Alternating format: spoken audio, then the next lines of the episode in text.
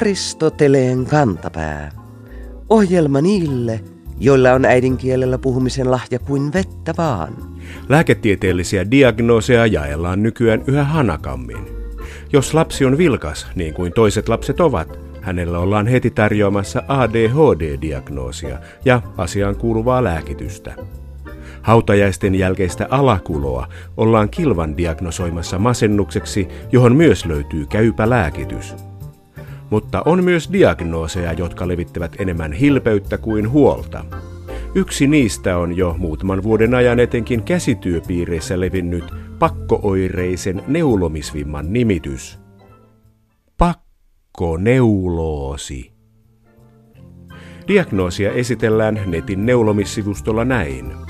Pakkoneuloosin oireita ovat lähes jatkuva ja katkeamaton neulominen eri vuorokauden aikoina, missä hyvänsä, sekä taukoamaton lankoihin ja neuleisiin keskittyvä ajattelu.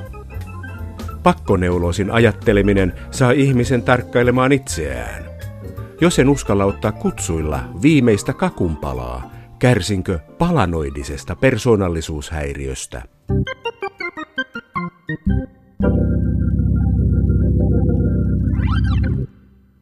Näin syyskuussa viimeisetkin kesälomat on hauskan sanonnan mukaan lusittu ja palattu sorvin ääreen.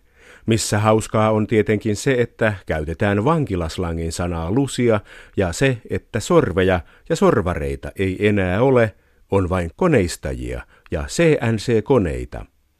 Mutta mikä on tuo loma, joka kuulema on aina mielessä? Etymologinen sanakirja kertoo, että loma merkitsee arkisesti sama kuin rako ja väli.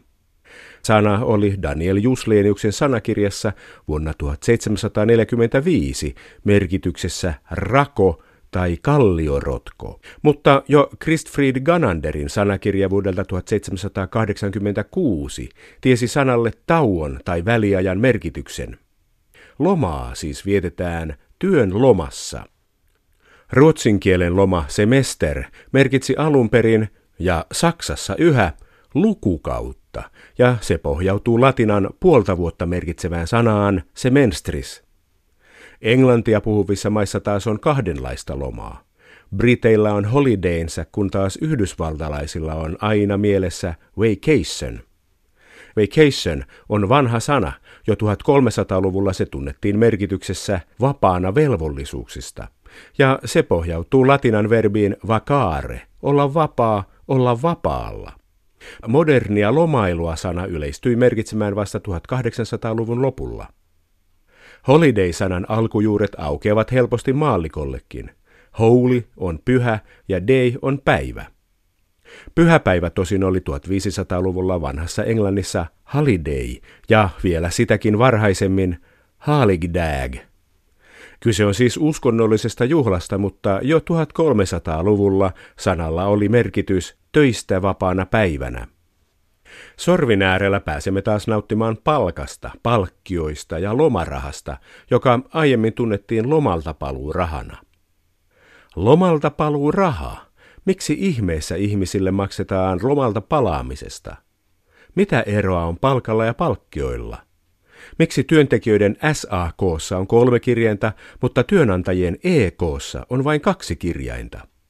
Kysytään SAKn erikoistutkija ja dosentti Tapio Bäriholmilta.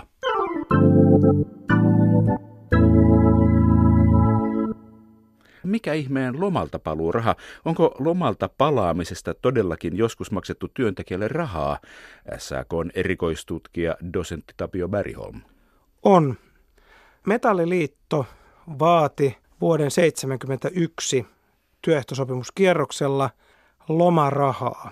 Työnantajat taas vaativat sellaista menettelyä, että joulukuussa maksetaan erikseen palkanlisää niille, jotka eivät ole olleet aiheettomasti poissa töistä, eli tavallaan tämmöistä ei-lakkobonusta. Ja lopulta kovan väännön useamman viikon lakon jälkeen kompromissina syntyi se, että ei tullut lomarahaa eikä tullut lakoton bonusta, vaan tuli lomalta paluu raha. Jälkeenpäin, kun työnantajapuoli on tätä yrittänyt myydä, niin sitä on selitetty sillä, että olisi keksitty vasta siinä loppuvaiheessa ja ideana olisi ollut varmistaa, että Ruotsissa lomilla olevat metallimiehet palaavat työpaikalleen. Se saattoi olla yksi motiivi, mutta siihen aikaan vielä palkkaero Suomen ja Ruotsin välillä oli niin suuri, että kyllä sinne Ruotsiin lähdettiin. Miksi se on yhä voimassa? Nykyään kai tällaista vaaraa ei ole, että ihmiset jäisivät kesälomilta Ruotsiin töihin. No ei ole enää tänä päivänä suomalaiset ei muodosta mitään merkittävää kansainvälistä elintasopakolaisten joukkoa niin kuin muodostivat 60-luvulla. Lomaraha sitten laajeni kaikille aloille, se kasvoi ja se on merkittävä osa sitä. Joissain muissa maissa on 13 kuukauden palkka, joka maksetaan jouluna. Että tämä on nyt osa sitä kokonaispakettia. Muissakin maissa tavallaan on tällainen samantyyppinen raha. On erilaisia pitkiin toistaiseksi voimassa oleviin työsuhteisiin liittyviä etuja. Tuossa vilahti jo yksi tällaisen äh, työssäkäyntitermistön hassuus. Mitä ero on palkalla ja palkkiolla? SAK on erikoistutkija, dosentti Tapio Bergholm.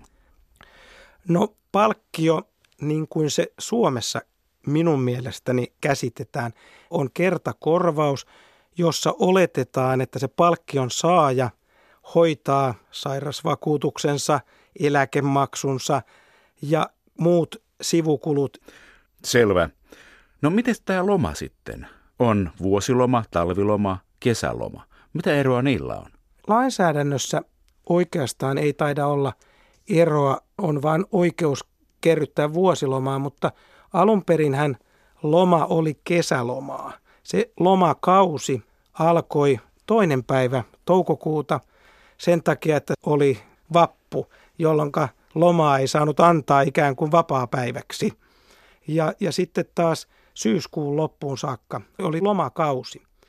Ja tämä on muuttunut. Jossain vaiheessa oli niin, että lomakauden ulkopuolella, kun suostui pitämään lomia, niin sai joillain aloilla jopa puolitoista kertaisena pitää. Eli lomia pystyi venyttämään sijoittamalla ne lomat toiseen paikkaan. Mutta 70-luvulla on sitten ammattiyhdistysliike kamppailut näitä pitempiä vapaita ja siihen liittyy tämä talviloma. Siinä tämmöisenä läpimurron tekijänä on ollut kirjatyöntekijän liitto. Se alkuperäinen idea saattaa tulla tuolta Ruotsista, niin kuin monet muut työelämäuudistukset, mutta siinä saattoi olla myös tämä Suomen koulujärjestelmä. Eli opettajien hiihtoloma oli sellainen, että 70-luvulla oli kuitenkin aika paljon vielä lapsiperheitä ja niiden poliittinen ja työmarkkinapoliittinen voima oli aika suuri. Ja kyllähän siinä saattoi olla myös joillain työnantajilla oma idea, koska siihen aikaan jo matkailuelinkeinon nousua nähtiin olennaisena niin kuin talouskasvun ja hyvinvoinnin osana. Ja suomalainen niin kuin talvimatkailu tarvitsi myös omia asiakkaita. Missä tämmöinen ajatus loman pitämisestä on niin kuin alun perin lähtöisin? Eihän aikoinaan maalla esimerkiksi, eihän siellä mitään lomaa ollut. Saatiin heinät tehtyä, ruvettiin korjaamaan viljaa, kun saatiin viljat korjattua, ruvettiin korjaamaan traktoria tai hevosta, vai mitä nyt korjattiin. Tai... SAK on erikoistutkija, dosentti Tapio Bergholm. No tämä on hyvä kysymys siinä mielessä, että itse asiassa lomaa on ollut virkamiesten herra monet sellaiset asiat, joita me pidämme normaalin elämän osina, niin ne on ollut tällaisia herrojen herkkuja. Eläkkeet, lomat ja kouluja ei käyty kesäisin, mutta eihän ollut mitään kesälomia, vaan ne oli sitä varten, että maaseutuväestö ei voinut olla satokautena töissä, koska Suomi oli sesonkin yhteiskunta ja kesällä oli työvoimapula ja talvella oli työvoimasta ylitarjontaa, niin lapset joutivat olla talvisin kouluissa. Tämä vapaa-päivä-kysymys on vähän tämmöistä hanurin soittamista, että aikoinaan katolinen kirkko kansainvälisesti ja kansallisesti keksi koko ajan lisää pyhimyspäiviä. Helluntai-pyhiäkin taisi olla jossain vaiheessa kolme. Ja sitten aina välillä niitä on poistettu näitä pyhäpäiviä. Ja aikoinaan Englannissa joulua juotiin 12 päivää sitten puritaanithan yritti lopettaa sen kokonaan. siellä pahoinpideltiin kauppiaita, jotka ei avanneet joulupäivänä kauppaansa. Mutta meillä on muun muassa semmoinen asia kuin pekkaset. Mitä ovat pekkaspäivät? Tämähän on sillä tavalla mielenkiintoinen kysymys, että kaikilla ei ole pekkaspäiviä, mutta kaikilla on pekkasen työajan lyhennykset, jotka on vakinaisissa työsuhteissa ja sellaisilla aloilla, joissa on työ- tai virkaehtosopimukset voimassa. Tämä Pekkaspäivä-sana tulee Matti Pekkasesta, joka oli ensin valtakunnan sovittelija, sitten Metsäteollisuuden keskusliiton toimitusjohtaja. Ja Metsäteollisuuden keskusliiton toimitusjohtajan tehtävästä hänet usein kutsuttiin hieromaan tulosopua, tupoa. Ja tätä tehdessään niin yhdessä tupossa ammattiyhdistysliike edellisen tietokone- ja automaatiopaniikin aikana kansainvälisesti ajoi tätä työajan lyhentämistä. Oltiin sitä mieltä, että koneet ja laitteet vie meiltä työt ja nyt pitää jakaa työtä ja lyhentää työtä. Silloin ammattiyhdistysliike oli voimissaan, päättäväinen ja työnantajat palotellen antoi näitä lyhennyksiä, kaiken kaikkiaan sata tuntia.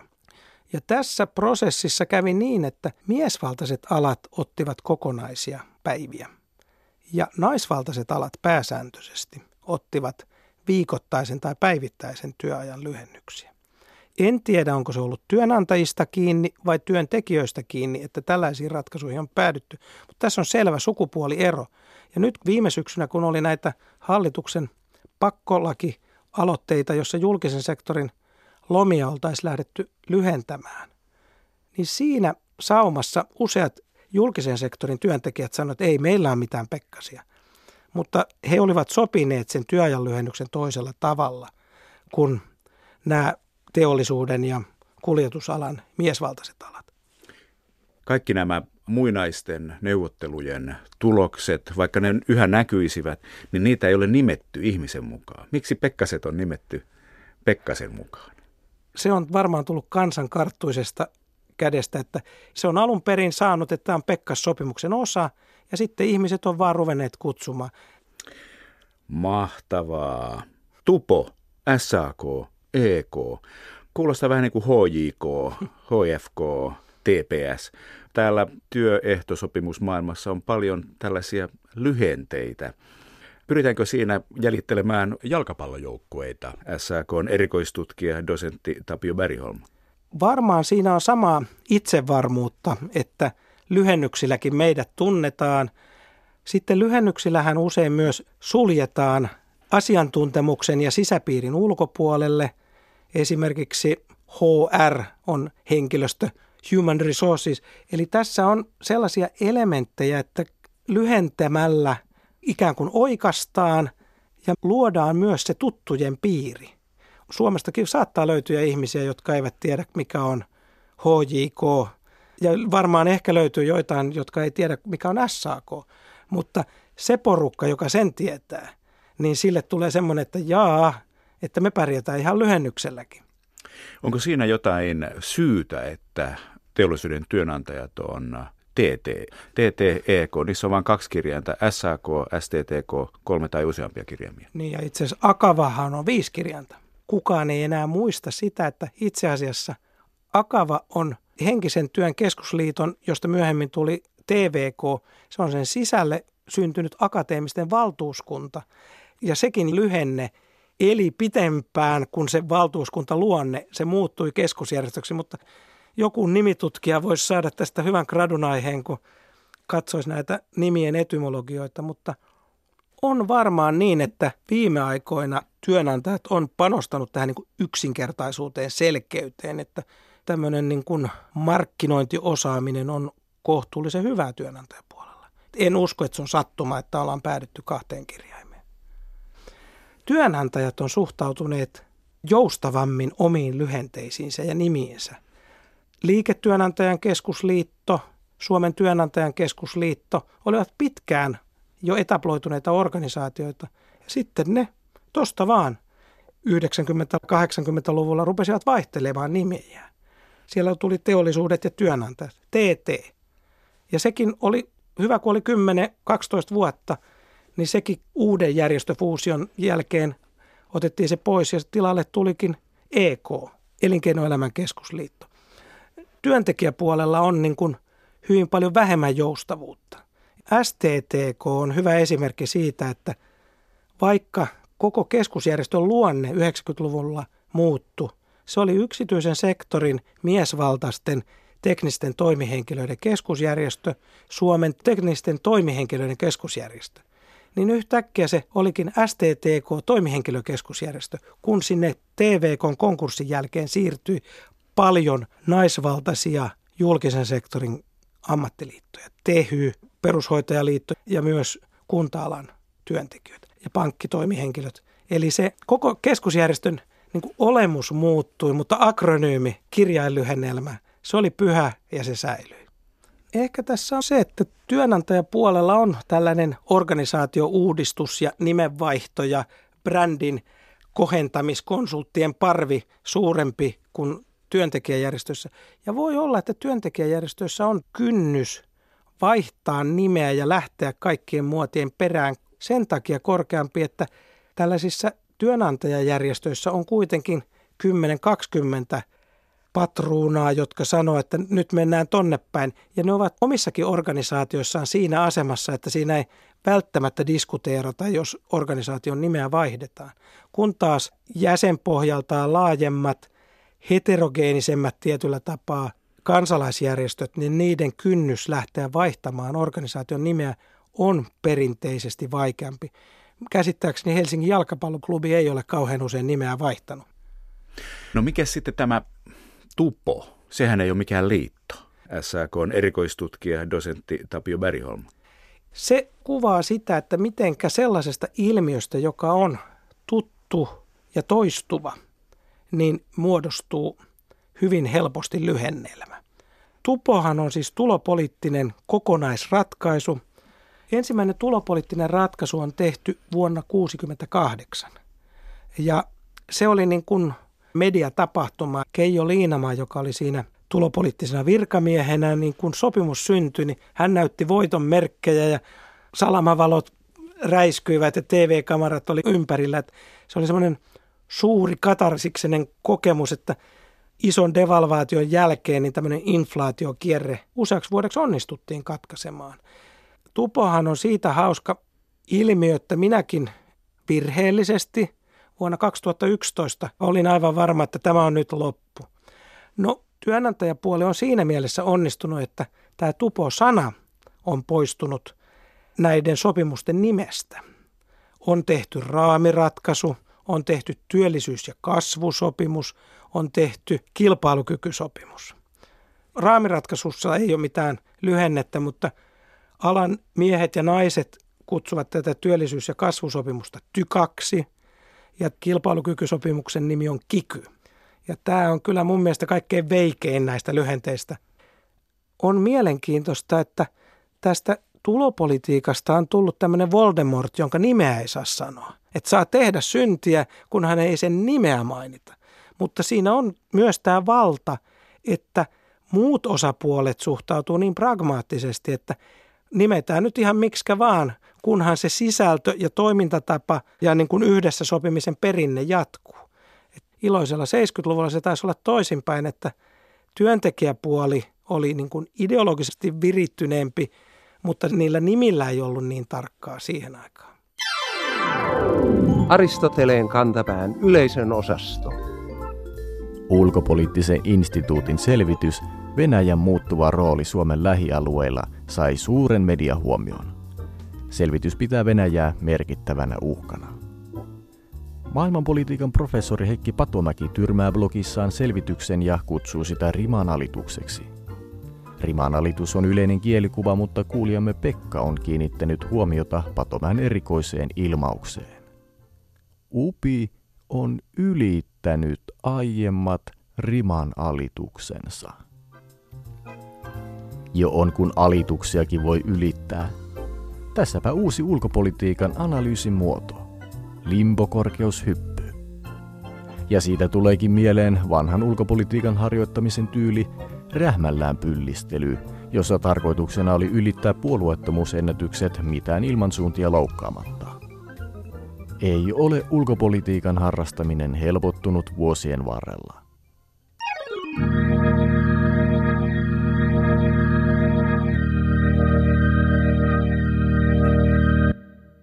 Teatteri on yksi vanhimmista taidemuodoista ja yksi taiteen ikivanha tehtävä on todellisuuden jäljitteleminen.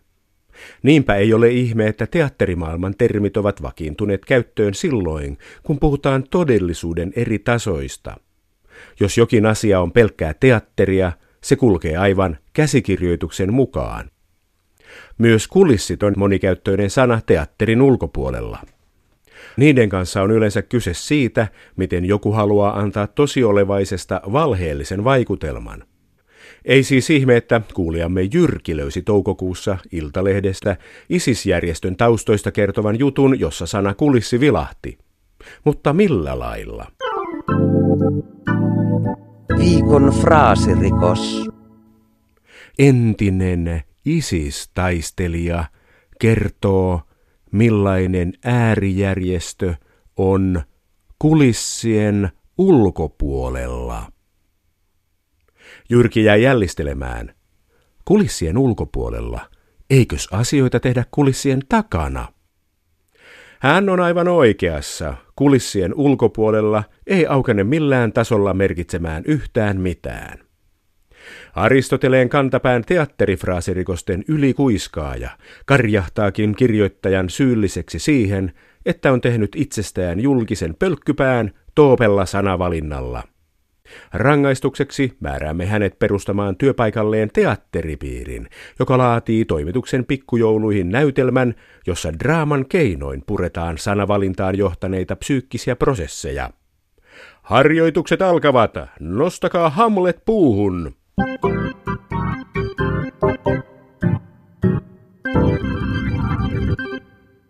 Kirjoittaminen on viime vuosina kokenut melkoisen myllerryksen, kun sosiaaliset mediat ovat saaneet ihmiset kaikkialla maailmassa kommunikoimaan toistensa kanssa nimenomaan kirjoittamalla. Kun kyseessä on nopea tiedon välitys, monet tekstin tuottamisen hienoudet ovat lentäneet romukoppaan ja uusia hienouksia taas keksitään lähes päivittäin. Tehokas muistutus siitä, että puhekielen merkitseminen ylös sellaisenaan ei aina riitä, on menneiden muistelu sanan takaperin avulla. Miltä kuulostavatkaan seuraavat otteet lehtijutuista? Viikon sitaattivinkki. Christopher kertoo tavanneensa Madeleinen useita vuosia takaperin New Yorkissa – Suomessa kohistiin muutama viikko takaperin, kun monien D-vitamiinivalmisteiden kerrottiin sisältävän vain vähän D-vitamiinia. Ohjelman kuudes kausi käynnistyi pari vuotta takaperin. Puheessa on tavallista ja ymmärrettävää korvata ilmaus jokin aika sitten sanomalla jokin aika takaperin mutta kirjoitettuna se lipsahtaa hyvin helposti merkitsemään menneen tekemisen suuntaa ja sekoittaa viestin sanoman hassunkuriseksi. Puhutaan siis etuperin ja varotaan ajanilmauksissa sanaa takaperin.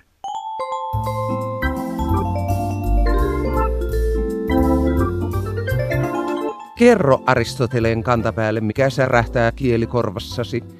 Tee se internetissä, osoitteessa – www.yleradio1.fi kautta Aristoteles tai lähetä postikortti PL 58 00024 Yle. Aristoteleen kantapää selvittää, mistä kenkä puristaa.